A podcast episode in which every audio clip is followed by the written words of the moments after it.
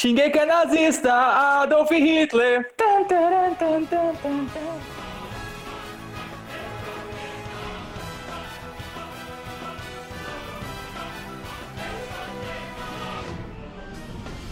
Depois dessa performance maravilhosa, estamos aqui reunidos para falar de Shingeki no Kyojin e sua relação com o cara do bigodinho, o, o, o Chaplin. Se apresentem, por favor. Quem tiver mais escrito, Azil? Caralho, aí é foda, né? Então, eu, eu, não, eu não sei fazer esse tipo de coisa não, cara, só sei falar. Fala, meu nome é Azil e eu... sei lá. Beleza, meu nome é Azil e eu sei lá. É, é o Azil do canal Azil. É isso aí, cara, é, que legal. Meu Deus, eu já tô vendo fatiando esse, esse começo. Vai, Bruno, agora. Mas vai ser uma merda, vai ser uma merda. As pessoas mal sabem, mas a gente já ouviu três vezes o Bruno cantando essa porra desse Shingeki. Ah, eu sou o Bruno do canal Flopado. Sejam bem-vindos a esse podcast, mas venho na maciota, mas é outro lugar. E, e é isso aí. Eu sou o Leon do, do canal Viagem Rápida e estou tentando descobrir o que estou fazendo aqui. Com desconhecimento referente a Shingeki. E eu sou o Silvano, sem canal nenhum, mas com quinze projetos guardados na gaveta, e vamos ver se isso vai dar certo.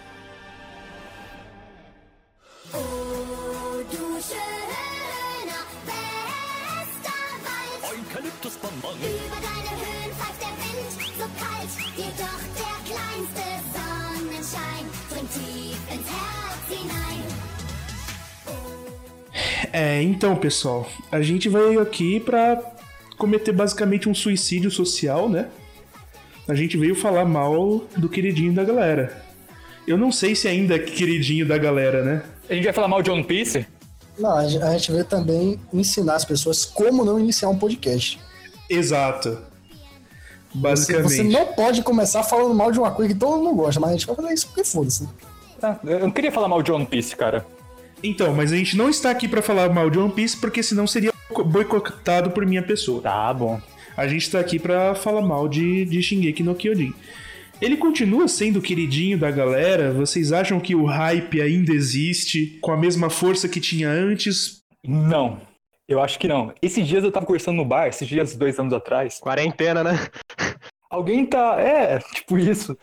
Um amigo meu, eu falei assim, ô, oh, alguém tá lendo o mangá de Shingeki? Daí meu amigo falou, eu dropei hard.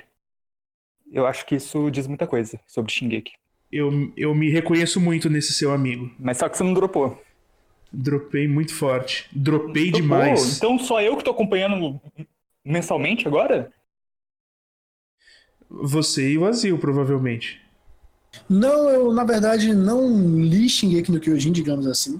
A única coisa que eu fiz foi assistir três temporadas, até o episódio sete da, da terceira temporada, porque de tão ruim que era, eu tive que dropar aquela porra. E eu li alguns capítulos avulsos da nova coisa que tava rolando em Shingeki no Kyojin, porque eu queria entender por que, que as pessoas estavam achando ruim. E quando eu li aquela parada, eu olhei assim e falei, Hitler? Tá, calma, calma, já vamos chegar aí. Vamos aos é, poucos. É, de fato, o mesmo, o mesmo hype não tem, né? É, o Shingeki foi um anime que no, uh, lançou a primeira, a segunda temporada. Ele foi um daqueles animes que passou a barreira anime, sabe? Tipo, aquele, aquele anime que é, não necessariamente as pessoas que consomem anime conhecem. Pessoas que não consomem anime chegam até elas. Sim. Shingeki, eu acho que... Isso, é. é, tipo é, é acho que Shingeki foi um dos animes que conseguiu quebrar essa barreira.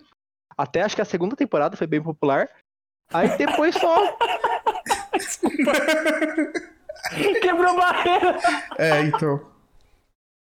Eu... Foi mal. Eu perdi a piada. Mas... Que quebrou barreira, ah, muralha. Puta! Xinguei que é nazista, Hitler. Meu Deus. Enfim, eu já tô sentindo a dor no... e a madrugada que eu vou passar no Audacity. Concluíram. E, e essa terceira eu, temporada eu queria... não teve o mesmo hype das, das, das outras duas, e agora a quarta tô vendo menos ainda. O pessoal comentando, tipo, ah, vai lançar a quarta temporada de Shingeki. Na verdade, a quarta temporada a galera não tá comentando tanto assim, essa, porque, né? Primeiro, ninguém sabe que estúdio vai ah. ser. É, quer dizer, eu acho até agora, né? Porque eu sou, eu sou um cara que não sou muito ligado Então, até agora, eu acho que não sabem de que estúdio vai ser. E tem a outra questão de que, não sei porquê, parece que não tá sendo trending topics e tá todo mundo ligando pra Torre de Deus, que é outro Torre de Deus. Famoso novo aí da Crunchyroll. Torre de Deus, mas enfim. Tá todo mundo ligando pra essa porra, mas, mas a terceira a terceira parte não. A segunda parte da terceira temporada de Shingeki no Kyojin foi muito comentada quando ela tava lançando. Até gente que não assistia mais voltou a assistir. Teve gente que dava nota cinco e deu dez por conta de lutas é, que aconteceram. A terceira foi a maior responsável por isso, gente tá dropar o anime. Então, a T V C, ela foi popular, eu, eu queria... mas de jeito negativo. Eu queria fazer uma ressalva, que eu não tô lendo mais o mangá de Shingeki. Eu vejo os vídeos da Gabi Xavier, aliás, obrigado, Santíssima Gabi Xavier, caso ela se... ouça esse podcast, acho que não. Difícil, hein? Mas ela ajuda muito, ela ajuda muito na hora de... Quem, quem, quem lê Shingeki... recorre a Gabi Xavier com frequência. Mas ela ajuda muito o entendimento, porque eu não tenho saco pra ler as quadrinhos de Shingeki no Kyojin. Eu só vejo assim, ah, Titã matou pessoa. Legal, legal, é isso aí. Depois vejo o vídeo da Gabi Xavier. Então, então a nossa cultura, cultura shingekista é muito ligada à Gabi Xavier. Não que a Gabi Xavier seja nazista, vamos deixar isso bem claro. Então, aí outro ponto que eu queria chegar... Talvez você não tenha saco é, pra se esmiuçar dentro do quadrinho de Shingeki. Talvez pelo mesmo motivo que eu não, não tenha tido esse, esse, essa mesma vontade. Que é, a arte dele é terrível. E co... A arte do, a arte do mangá... Tudo bem, tudo bem. Vamos por partes, né, né Silvano? É o seguinte... Veja bem, a questão do desenho de... Não, cara, eu não vou defender essa porra, foda-se. É feio mesmo, entendeu? Só que, tipo assim, tem, tem uns certos momentos em que eu gosto da, da arte do Shingeki no Kyojin por conta dos olhos dos personagens, eu não sei explicar muito bem, mas os olhos dos personagens são bem interessantes, às vezes me passa uma sensação de, porra, eu tô com medo e eu não quero mais ler essa porra, porque isso aqui é doentio. Às vezes eu, eu sinto essa parada lendo Shingeki no Kyojin, eu acho o desenho uma merda, mas os olhos dos personagens às vezes são legais, é, digamos tem, assim. Eu acho que o, mais, o personagem mais anime em Shingeki, que é o personagem que eu odeio, que é o Levi, acho que todo mundo odeia o Levi nesse... acha ele um saco, mas ele é o mais animesco, mas defendendo, passando um pouquinho de pano pra Shingeki, eu gosto muito de como ele trabalha fenótipo. Hum.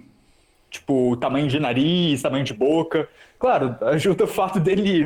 Ser nazista. Ser Shingeki, né? Trabalhar com fenótipo é seja uma questão nazista, e eu vou falar disso depois também. É um trabalho pra poder colocar todo mundo ali e dizer, ah, vai todo mundo morrer por Hitler, que legal, então, cara. Mas assim, em termos de lógica visual também não funciona, né? É uma falta de, de entendimento de como funciona um corpo humano, de como um, um corpo se mexe, e assim, e às vezes... as mesmas posições são repetidas, como se tivesse, como se a gente estivesse lidando com um aprendiz, sabe? E não com, uma, com um desenhista experiente. Quando ele desenha Titã, fica foda. Aí a gente tem que concordar. Ele coloca todo o esforço dele. É óbvio que fica foda. Mas, mas fica, fica foda, Bruno, porque, tipo assim, Titã é fácil de desenhar. Ele inventou aquela porra. Aquilo não existe, então tipo assim, é muito fácil de desenhar, muito fácil de, de ficar bonito.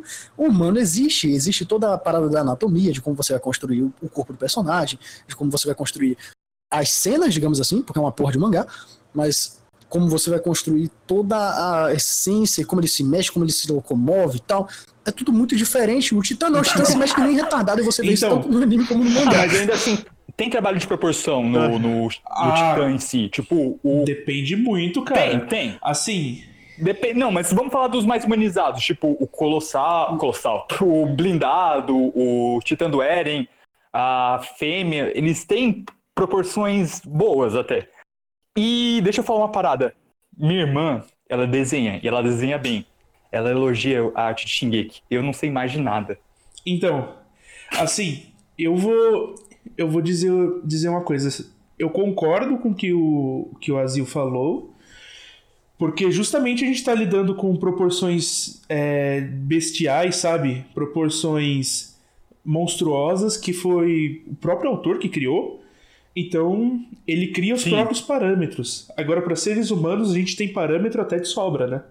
A gente vive com o ser humano é, a vida toda. Então, com o ser humano e como ser humano.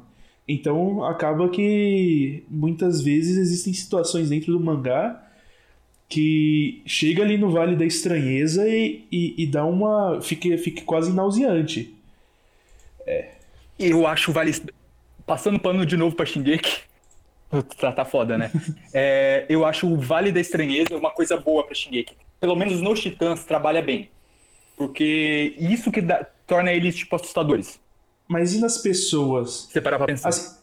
Ah, daí nas pessoas é complicado. Então, daí eu porque eu entendo. Não, não me afeta a estranheza dos Titãs. Porque eu entendo que eles precisam ser bizarros. Agora, o que me afeta mesmo é a estranheza nas pessoas. Ah, daí isso daí é complicado mesmo. É... O Araki, que é o autor de Jojo, por exemplo, ele não tem uma noção tão absurda de anatomia humana. Você pode ver isso principalmente durante as três primeiras partes, que são as piores em questão de desenho do mangá. E, tipo assim, ele ainda consegue ser mais coerente do que o Isayama. É verdade. Coisa. É, mas ele compensa essa falta Muita de noção coisa. Em proporção nos primeiros mangás com uma qualidade narrativa, que é uma coisa que Isayama não tem. Ah, sim. É... Digamos que sim, eu não acho o Phantom Blood bom, não objetivamente bom em narrativa, eu gosto. Eu acho ele bom em narrativa, eu acho que só, não, não sei se dizer, o conteúdo dele é tão clichê que parece ruim, mas eu acho que ele é bem conduzido, a, a parte um. Ela tem um ritmo muito bom, você entende o que tá acontecendo, você não fala, porra, que coisa chata. Então, é verdade. É, mas voltando é pra, pra Shingeki... E tentando entender toda essa, essa ideia da, da, da estética do mangá, que pra mim é uma estética que, que às vezes eu tenho que colocar colírio pra, pra não perder os olhos. É, tem também toda a questão que, que tem um efeito contrário, né? Que eu acho que é, o, que é o grande trunfo do anime, que a estética do anime é muito melhor, é muito bem trabalhada, inclusive os tons, as cores, como eles trabalham... É, fotografia, ah, fotografia e animação, sim, fotografia e animação, como eles posicionam a câmera imaginária. Sim. É, é excelente, cara, excelente. Sim.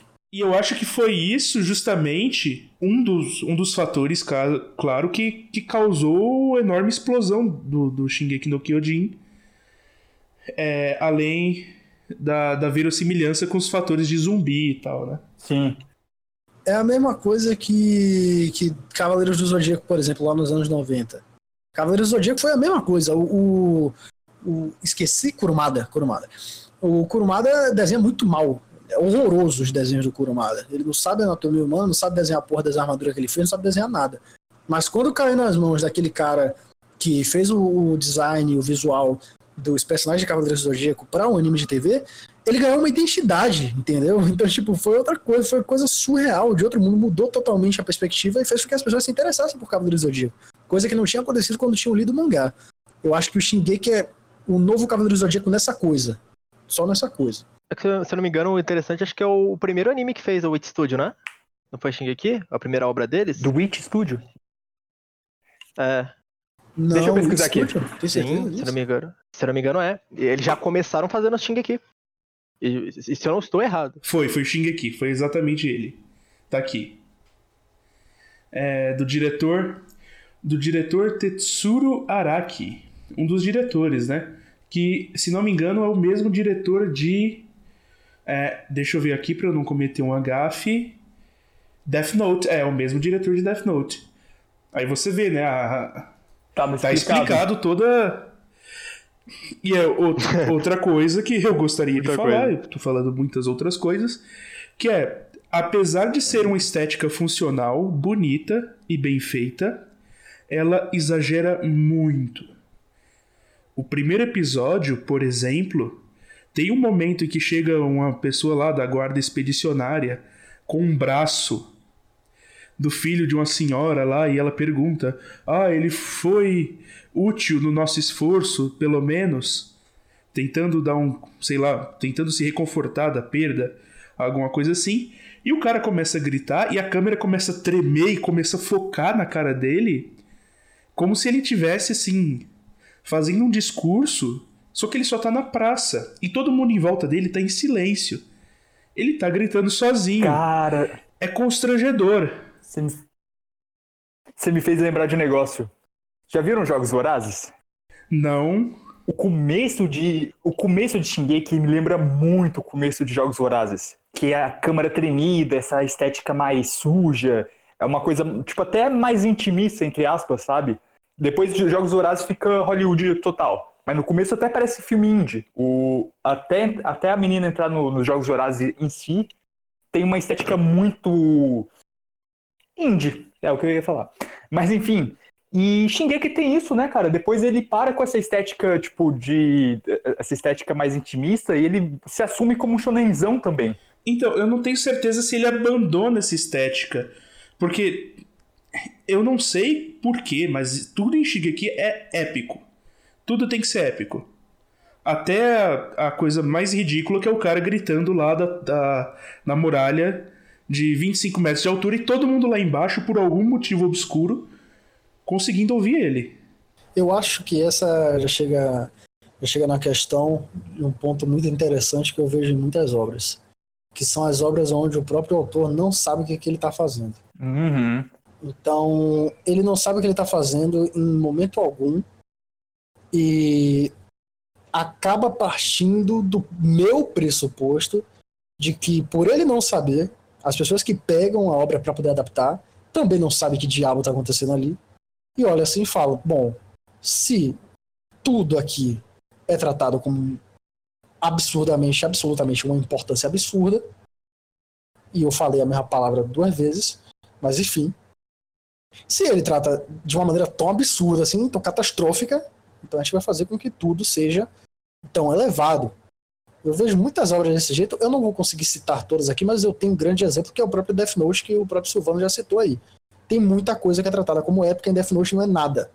A maioria do, do roteiro, a, a maioria do roteiro de, de Death Note é tratado como épico. As pessoas acham que Death Note é inteligente, mas Death Note é normal. O, o L não é inteligente, ele é um personagem que tem uma, um Q I normal e todos os outros são burros, mas eles tratam isso como épico, porque ele não sabe o que ele tá fazendo. E, e eu acho que é isso que é, Shingeki é, tá ligado? Sim. Nossa, sim. Eu acho que, apesar que eu acho que... É, nossa, tô sendo muito advogado do diabo falando isso, mas eu acho que é, Shingeki, apesar de, de, de ser bem espalhafatoso, ser, tentar ser bem épico, algumas coisas em que geralmente é, você pensaria que ele fosse ser épico, ele não é. é. Umas grandes revelações, ele acaba não fazendo uma grande revelação épica. Você vê, por exemplo, é, é muito é, simples... A revelação do Bertolt lá e o Reiner na muralha como encoraçado. Eu imaginei que você ia falar essa isso, é eu adoro essa cena. É, é, adoro é, essa é, momentos é, antes do bonecão que, nossa, três D. Tá, tá, uma, uma... é, é, aquilo é triste, mas é, chegamos lá. É, antes disso, você pensa que se, quando tivesse aquela revelação seria algo super épico, de os personagens olhando, oh meu Deus, é ele. Mas é, tá mal numa conversa natural com o Eren. Pô, cara, sou encoraçado e ele é o... Essa faltou... E é isso! Só, só, só faltou ele falou, meu brother é o Colossal, assim. Se tivesse uma é, legenda, eu acharia... O Truta! É, é extremamente natural, é estranho de se ver. É, parece que você tomou... É, você parece que tá é, uma imaginação é, do Eren, não é, parece que aquela cena está é, acontecendo. É, o Eren olha com uma cara de... Hã? É, essa cena é boa. Ele representa muito o espectador. Você olha, tipo, o quê? É, é sério? É isso? É um descompasso narrativo. Ele coloca... algo épico num cara gritando na muralha, mas na hora que tem que ter alguma coisa realmente épica, se esquece totalmente desse, é, desse recurso. E assim, é uma coisa também, e uma coisa também bastante interessante, voltando para o que eu tinha falado sobre o bonecão três D, é uma curiosidade, é que se faz modelos três D na animação para você evitar animar os quadros. Mas mesmo assim eles não animaram, eles não fizeram animação três D. Eles colocaram o boneco lá e deixaram ele parado por, por dois, três minutos. Então, eu gosto dessa cena do Shingeki no Kyojin, porque eu acho ela muito simples, muito crua. E eu acho isso bem interessante. Tem, eu tô usando a foto do Bunny Girl, que é um anime que é muito simples, assim. Ele, ele, faz, ele trata tudo com uma simplicidade absurda. E, por exemplo, eu gosto dessa cena do Shingeki no Kyojin, porque muitas das vezes a gente tá passando na rua, tá conversando com alguém, e, por exemplo, alguém foi assassinado...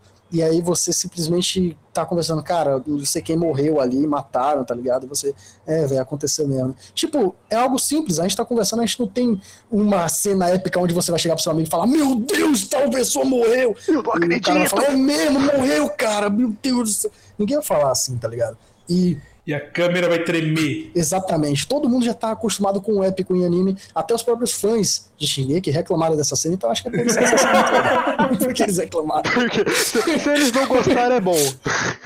Exatamente, exatamente. Eu, eu posso fazer uma defesa ao Isayama? Não. É... Pode, pode sim. Tá bom, tá. Assim, eu acho que esse bagulho do... do... Esse bagulho, vou, vou ajeitar meu vocabulário. Eu acho que essa coisa do nazismo que a gente fala é, realmente foi um deslize. Mas eu não acho que ele, tipo, tá realmente fazendo apologia ao nazismo. Eu acho que ele tá tentando fazer muito... Tipo, ele pegou um, a pior figura de linguagem possível no nosso imaginário popular, que são os judeus e os, os nazistas, e colocou ali pra relativizar. E, tipo, ele foi muito infeliz na escolha. Mas eu não acho que ele, de fato, odeie judeus ou coisa então... assim. Que, tipo, você pegar agora na narrativa atual, é tipo, que quem é o vilão é o Eren, tipo, ah, foda-se o mundo. E quem, quem são os principais agora fala, não, não mata todo mundo, não mata todo mundo. É isso que tá mostrando na narrativa. Cara, já vai entrar nessa discussão, sim, já? Vamos? Você, se você abriu essa porteira, a gente vai ter que, a gente vai ter que entrar. Então, beleza. Eu tenho uma opinião totalmente diferente, tá, mas antes eu gostaria que vocês apresentassem de vocês. O caso. É, eu acho melhor, eu acho que o, que o Azil seria tem, tem mais gabarito pra isso. Pra isso o quê? Contextualizar. Pra contextualizar, pega, falar qual é o contexto. O que gerou essa dessa discussão, onde ela o que surgiu, gerou, do nazismo. Como gerou, foi gerada. A questão do nazismo? Isso. Então, basicamente, os personagens de Shingeki no Kyojin, eu vou falar por cima aqui, porque como eu já disse aqui no início do podcast, pra poder ninguém me fuder na minha fala, é, eu li pouca coisa, eu li por cima, eu li alguns capítulos aleatórios de coisas que as pessoas estavam reclamando, digamos assim, e eu queria entender porque as pessoas estavam reclamando, e aí eu vi que tinha nazismo naquele todo meio ali. Então a questão é a seguinte, nós temos um protagonista que desde o início da história, é, protagonista chamado Eren, que desde o início da história estava tentando revolucionar o mundo. Ele estava tentando salvar as pessoas. Ele estava tentando melhorar as coisas. Matar os titãs era o objetivo dele. Vingar a mãe, vingar a morte da mãe era o objetivo dele. Ele queria um mundo melhor. Ponto. Era um protagonista com um perfil revolucionário. Ele tinha uma visão legal, ele tinha uma visão bacana. Ele queria mudar o mundo. Eu já falei isso umas três vezes, mas enfim. Esse era o personagem principal de Shingeki no Kyojin. Então a gente gostava dele por conta disso. Ele era interessante. E antes de falar até mesmo do próprio nazismo, eu acho que é bom ressaltar que ele mudou de personalidade diversas e diversas vezes durante toda a obra. E eu acho que isso foi uma desculpa que o autor estava inventando ali no meio para poder chegar no momento do nazismo. Que é o seguinte caso que, primeiramente, isso já não me encaixa nem um pouco, porque eu não consigo, isso não me desce, eu não consigo entender qual que é a doença mental que esse cara tem pra poder pegar um personagem que tem conceitos interessantes e ele quer o melhor pro mundo e ele do nada virar o vilão da obra, tá ligado? O protagonista vira o vilão da obra no final. Tudo bem, é interessante? É, mas ele fez isso da pior forma possível, porque existem muitos conceitos nazistas ali, o Eren é literalmente de todas as formas possíveis o Hitler. Ele vê que ele tem os poderes dos titãs nas mãos dele, ele vê que ele pode fazer a merda que ele quiser, ele vê que ele pode voltar no tempo, ver memórias, ele pode alterar as linhas do tempo, ele vê que ele pode fazer isso tudo, que são problemas de roteiro e que não deveriam existir, esses poderes de Shingeki, pra, só para poder contextualizar aqui, ele vê que ele pode fazer isso tudo, e o que é que ele pensa? Ele não pensa, porra, eu vou matar todos os titãs e vamos revolucionar o mundo e voltar à paz só com os humanos. Ele não pensa isso. Ele pensa literalmente, bom, eu tenho o poder de todo mundo, eu vou matar todo mundo e vou criar um império só pra mim. É... E pra quem quiser me seguir. É isso.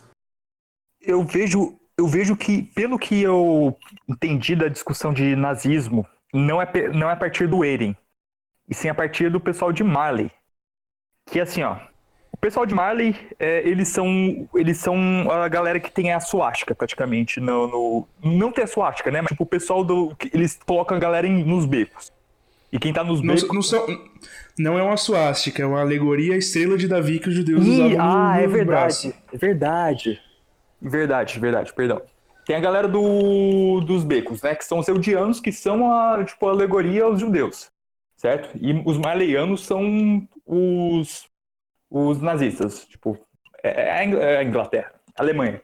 E o que que tá acontecendo? É, tá meio que se passando pano pra essa galera marliana que, tipo, ah, eles sofreram também na mão dos eldianos. Os eldianos são judeus. Então é, é justificável o que acontece, o que os marlianos façam. E, e tipo, trazer essa figura do, do nosso imaginário popular, trazer a figura do nazismo e, e falar, é justificável. Foi uma, pra mim foi uma escolha super infeliz do Isayama. Eu, eu acho que ele tentou mirar num negócio, ó, lados diferentes de uma guerra. Mas ele escolheu a pior metáfora possível. Então, eu peço, eu peço até desculpas por não ter falado sobre isso, porque eu foquei muito mais no Eren. Mas assim, eu acho que essa coisa que você falou e a que eu falei, ela casa totalmente. É tipo, simplesmente a questão dele querer exaltar o lado ruim da Segunda Guerra Mundial, tá ligado? É isso que ele faz... durante todos os capítulos que eu li aleatoriamente, eu vou ressaltar isso aqui quantas vezes for possível para que as pessoas não me xinguem, mas elas vão me xingar porque eu tô com falta de Bunny Girl, e eu tô falando mal de Shingeki, mas enfim. Então, toda essa questão que você falou, e a questão que eu falei também sobre o, o, o Eren, ela se casa, se junta numa bola de neve só, e faz com que todos os personagens que a gente conhece lutem contra o Eren. E o Eren luta contra eles, ele quer o fim da humanidade. Basicamente está tentando ser reproduzido de novo o Holocausto ali. Pois Não sei é. se é muito pesado falar isso, mas enfim. É, o que, o que, que rola aqui, assim, ó, vamos, vamos usar a linguagem do nosso mundo. É, em vez de eudiano, o Eren é judeu, certo? O que, que o mangá tá fazendo no fim das certo. contas? Tá falando, ah, o judeu, os judeus tinham que morrer mesmo. Olha o que que deu. O Eren, sabe? O Eren, o Eren, nessa metáfora, ele não é um, um Hitler. Tipo, se a gente for pegar, uh, olhar dessa maneira, né? É, ele seria, depende, tipo... Depende, porque o Hitler, ele era descendente de judeu e ele queria acabar com os judeus. Então, ah, então tinha... já entra calma, logo calma. nessa questão. Isso é controverso, isso é controverso, isso é muito controverso. Até porque tá, tem toda a questão, tipo, da, da linha materna dele, ou da paterna, enfim... O fato de, do nome dele, tipo, ter sido uma, um, um escrivão escrevendo erra, é errado, Riedler, e que, na verdade, ele era um filho da... Na verdade, ele era neto de um cara que era filho de um judeu com um alemão, enfim. Mas, de qualquer forma, é, esse é um assunto complicado. Gente, mas, assim... A gente pegou o pior assunto para começar um podcast, isso... É, sim. Assim, mas assim, tentando exemplificar o que a gente está falando, é, ouçam essas duas frases. Seid ihr das Essen? Nein, wir sind der Jäger. Desculpa meu alemão ruim. Essas são as duas frases que iniciam a abertura Gurren no Yumiya, que é a abertura que todo mundo ama de Shingeki no Kyojin. São duas frases em alemão. A primeira, no caso, para quem não se lembra. Sim. Exatamente. São duas frases em alemão. Ah, mas são só duas frases em alemão. Então, Shingeki no Kyojin, desde o começo, tem uma estética extremamente Sim. germanófila. Tem uma estética que se curva a uma estética alemã, uma estética alemã de guerra. E assim, e só o fato do anime ter conseguido capturar essa estética e transformar sua abertura Numa, numa nova forma de representar essa estética, é, já mostra o que, na verdade, estava óbvio. Que o Isayama está tentando fazer uma ópera quase como Wagner. Ele está tentando fazer uma, uma, um ode à Alemanha. Tudo o que é dentro da... De, tudo que está dentro da muralha tem uma estética voltada a uma estética alemã do início do, do século passado. Sim, as casinhas, né? Não só as casinhas, as pessoas, os nomes, toda a indumentária, o fato até, de você ter... Até como elas se comportam e resquícios de cultura que ele tenta apresentar durante todo, toda a trama. É, toda, toda a cultura envolta no exército. E o exército expedicionário, que, que provavelmente seria é, representado como um, um, exer, um exército, né, uma força armada que vai para fora, é, os, as pessoas que estão estacionárias ali seriam como se fosse uma força, é, uma, uma polícia civil, né, uma polícia que lida com os assuntos internos. Enquanto, essa, enquanto a força expedicionária ela tem a função de um exército, que é a função de defender as fronteiras e avançar as fron- essas fronteiras, toda essa cultura que fica em volta e que, e, e que glorifica esse exército é uma, é uma estética que remete à Alemanha. Isso necessariamente não é um problema. Apesar da, da, da abertura é, ser uma versão J-Rock Da, das, marchinhas, das marchinhas da Primeira Guerra Mundial, isso não é um problema. Você ser germanófilo não é um problema.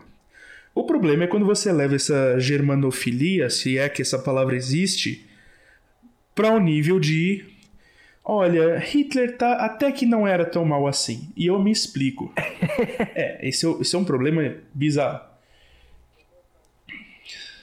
Como é o caso de muitas pessoas na internet que costumam dizer...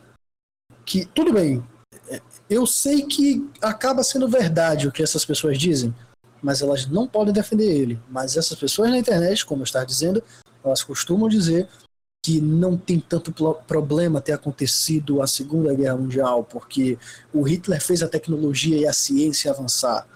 Não, cara, tem problema sim, ele fez merda. Ele fez muita merda. Então...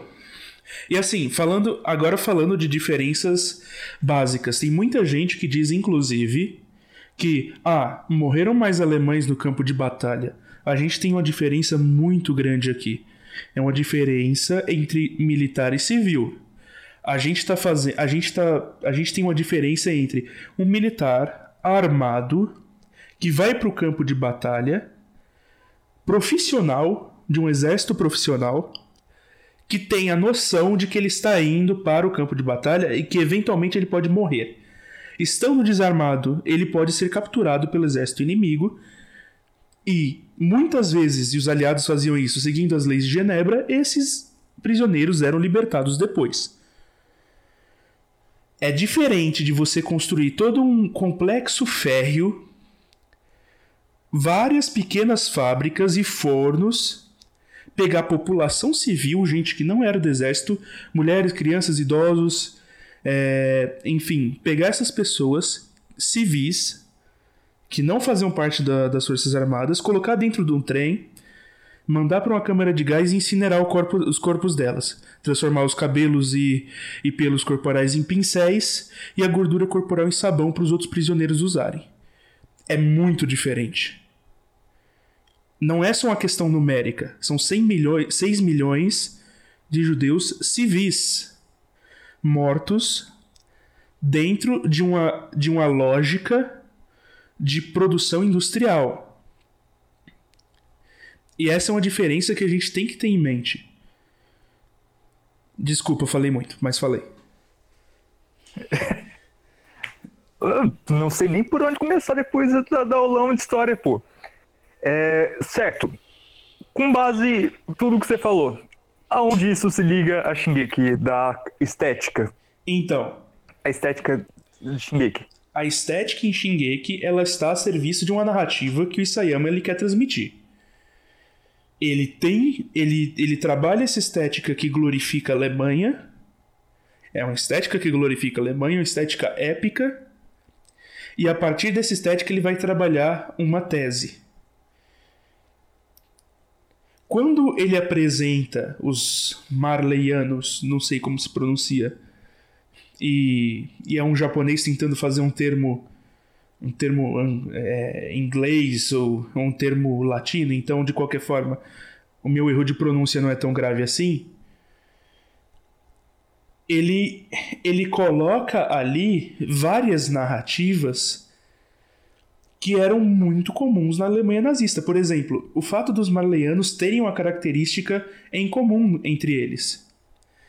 Eles são um povo.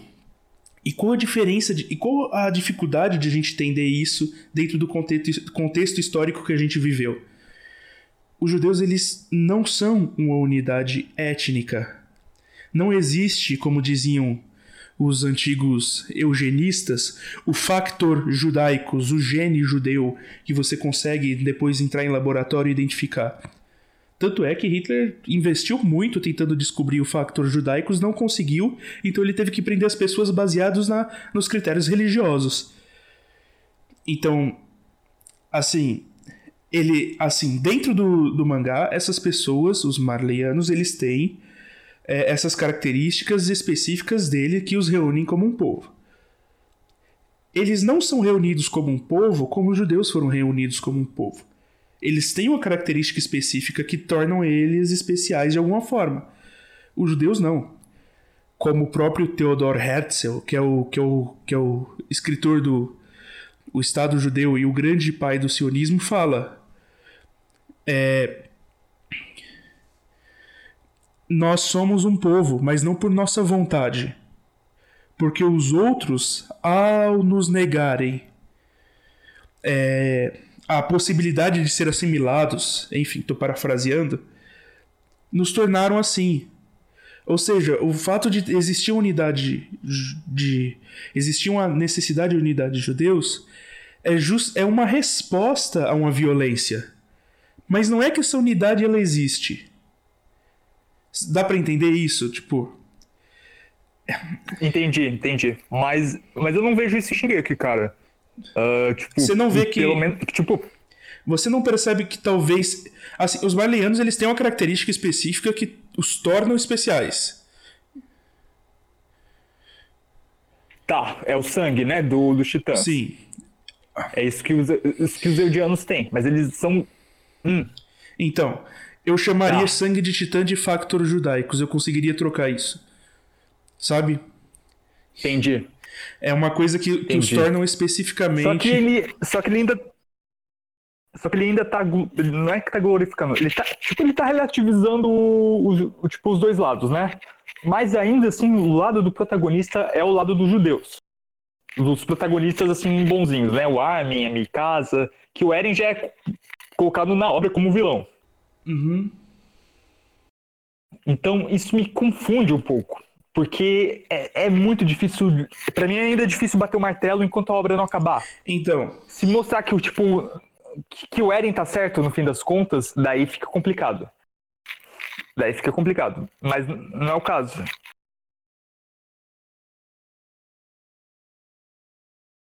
Que o Eren é eugenista também. Tipo, se parar pra pensar. Eugenista genocida. Então, Bruno, eu, eu, acho, eu acho que essa situação, eu acho que essa situação que você já está falando do Shingeki, que você não sabe muito bem por onde se esgueirar, é, do, o que você vai perceber ali ou não, eu acho que isso já chega na questão de que Shingeki gosta de esconder as coisas que ele está fazendo. Ah, nossa, sim! Porque toda... Sim. Toda, toda essa situação dele, dele ser nazista, tava todo mundo percebendo e todo mundo comentando, e muito provavelmente o autor deve ter visto essas críticas, eu não sei se fizeram lá no Japão também, se fizeram muito provavelmente ele viu, e do nada o cara começou a colocar coisas que não faziam o menor sentido ali, mas pareciam estar escondendo a questão nazista que ele estava criando dentro do, dos personagens, dentro de toda a atmosfera e a obra que ele estava fazendo. O Isayama é, teve até uma questão, por exemplo, dele, dele colocar um dos personagens é, secundários ali, bonzinhos, um dos membros, da um, aquele velhinho lá de bigode, que é basicamente a, a cara do... Do, do Akiyama Yoshifuru, que é tipo básica, que é o cara que, que, que foi o general, um dos generais mais importantes da, do Japão.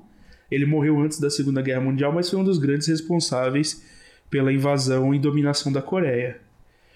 Isso foi uma coisa que... Da Coreia e da Manchúria, né? Isso foi uma coisa que os chineses e os coreanos não perdoaram do Isayama. Inclusive, os, os chineses e os coreanos são os que mais reclamam dessas referências com, de, é, dentro da obra do Isayama. Até porque eles consomem é, anime e mangá bastante também. Só que é uma, co- é uma ferida aberta na história do Japão, né? Enfim.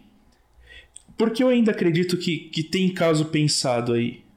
Porque a, a, a, além dele, dele ter essas referências... É, dessas referências militares japonesas que se referem muito ao, ao, a um passado imperialista japonês, um passado expansionista, que é um passado muito correlacionado com o Eixo, né? Ele, Sim. ele também criou essa narrativa de que, na verdade, assim, muito se diz que ele estava tentando criar uma, uma, uma narrativa que era direcionada a ideia de que existem dois lados. Na minha leitura, ele, na verdade, ele estava tentando direcionar a narrativa para... É, a, a resposta dos outros foi justificada. Por quê? Porque além dessas pessoas, desses, dessas pessoas específicas, judeus ou marlianos, serem... É, terem um fator específico que os caracterizam, fazendo com que os outros que os discriminam estejam de certa forma corretos, eles também têm um certo nível de dominação, dominação cultural, dominação, nesse caso, uma dominação pela força, né? Uhum. Que, que, é muito na, que, é, que é muito paralelo, não tem como você fazer um paralelo, com as ideias do, do, entre as Primeira e a Segunda Guerra Mundial, que é aquela coisa dos, dos, dos monumentos... colocando... monumentos não, das, das charges e cartoons, é, colocando o Rockefeller como um grande demônio e mostrando tipo, que, que ele é um polvo na Inglaterra e os tentáculos se estendem pelo resto do mundo. Ou, ou os próprios protocolos do Sábio de Sião, aquela, aquela farsa... Não, não sei... É, antiliberal. Foco, foco. Assim. Foco, Silvano. Então, aquela farsa antiliberal, enfim... O que acontece é basicamente que você, ele está ele tá alimentado, quando ele escreve aquilo, me parece muito, eu posso estar errado, que ele está alimentado dessas narrativas. E, e não só que ele está alimentado dessas narrativas, ou, mas que também ele está reproduzindo, ou seja, em algum momento ele acreditou em tudo isso. Sim. Hum. Ou seja, se ele acreditou em tudo isso... talvez ele ainda acredite. Então, que, subste- que subtexto ele tá tentando passar ali? É, esse Sabe? Que eu, esse que eu falo, que o Azil falou uma parada, né? O Isayama, ele tem essa coisa de esconder. Que Shingeki é pautado no mistério. Ele te prende pelo mistério e, e talvez a violência. Tipo, carisma de personagem não é, é difícil. Eu, em dois mil e treze, eu achava que gostava da personagem da Sasha. Daí, agora, quando ela morreu, eu não me importei. Eu não fiquei tipo, ai, meu Deus, a Sasha morreu. Não. A garota da batata. É... é difícil você se importar com algum personagem Shingeki, né? Porque eu achava que eu me importava. Tem... Mas, mas, mas eles... não tem como você se importar, porque eles não têm um desenvolvimento tão bom. E mesmo que eles não tenham um desenvolvimento tão bom, você pode dizer, poxa, mas tem as coisas que eles fazem pra poder você gostar dele. Tá, mas essas coisas, foda-se, porque elas se quebram no momento em que eles trocam de personalidade, então o personagem já não é mais aquilo que você via, então... E daí? É, eles são muito... Eles são muito que a situação pede pra eles serem, né?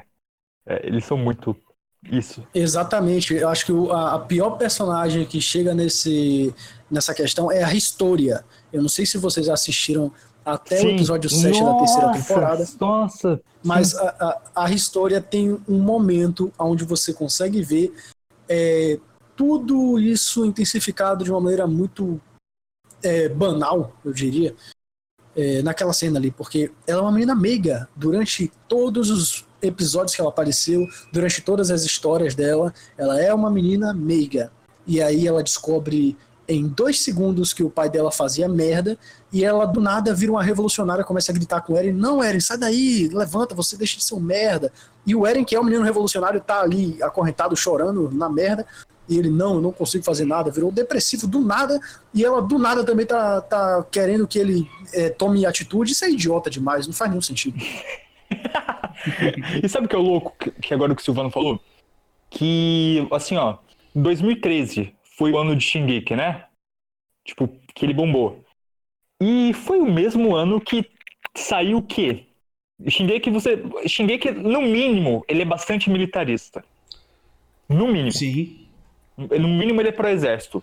Eu, vamos, vamos dizer assim, ele tem essa... Vamos dizer assim, desalmento do exército. Se é pró-nazismo, ainda não tô. Eu ainda não tô convencido.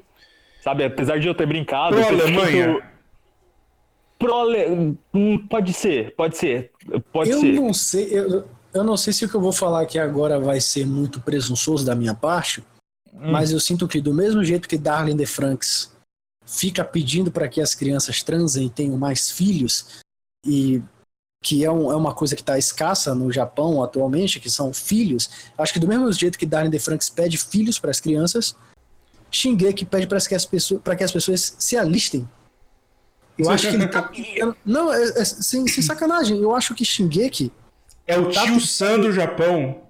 Tá, ele, ele, ele tá tentando Isso. implementar na cabeça das pessoas que é bom você se alistar, é bom você ir para o exército, é bom você participar de guerras, Pela... é legal... É...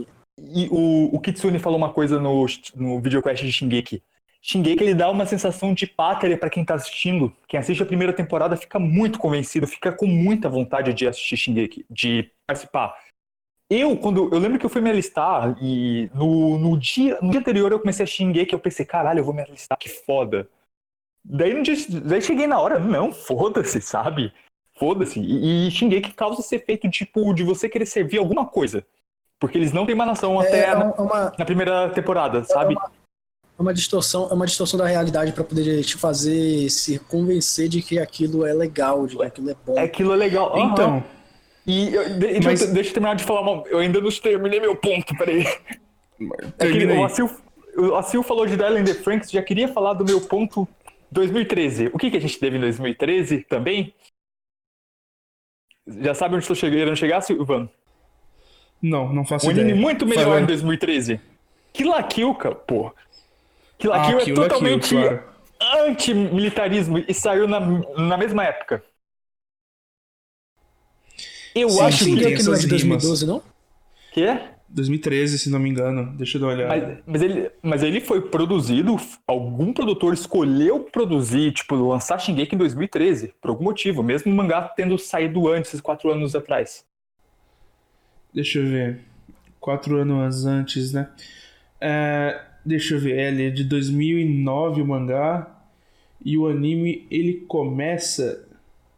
Ele começa... Não perdemos o fio da meada. Começa em dois mil e treze, isso. Começa em abril de dois mil e treze. É. Aí é que tá. Eu vou... Eu vou ter... A, eu vou... Eu vou discordar de vocês concordando ao mesmo tempo.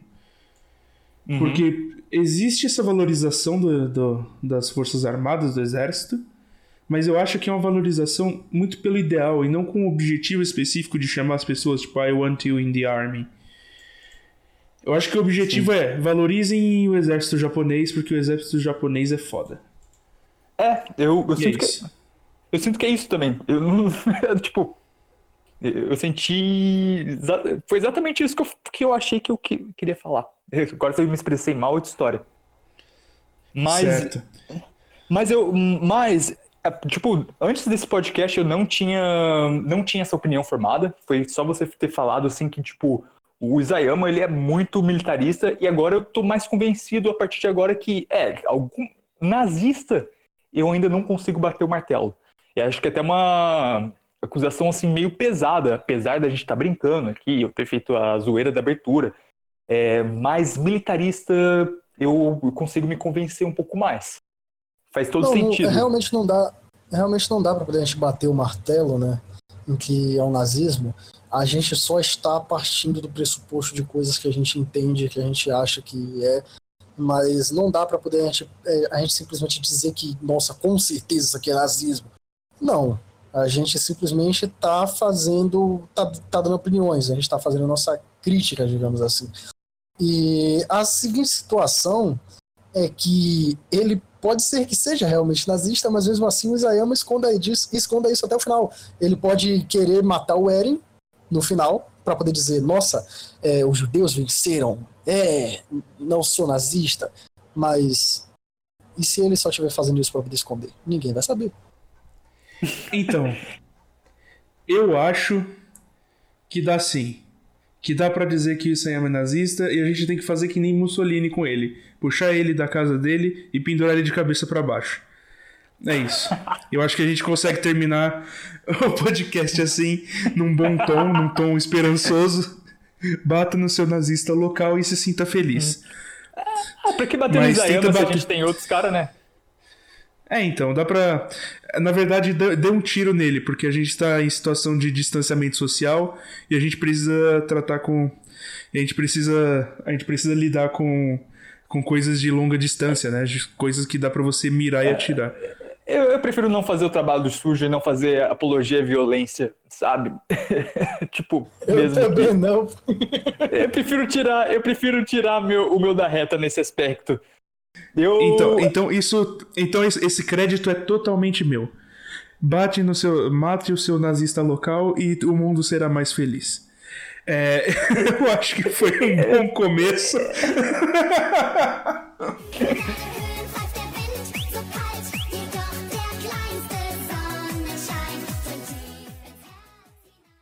Deixa eu fazer uma pergunta. Caraca, De- Deixa eu fazer uma pergunta. Baseado em tudo isso que você falou, Silvano, hum. será que a Ivy do B B B assiste hum. Shingeki no Kyojin? Assiste ou não assiste? Hum. A gente vai decidir isso por votação. Eu acho que... Eu acho que o Isayama assiste B B B. Não, eu não assisto B B B, mas ela, ela é racista. Ela assiste, ela assiste Shingeki. A gente vai fazer por votação popular, que nem choque de cultura. Tipo, ela assiste sim ou não? Assiste, Silvano? Eu acho que...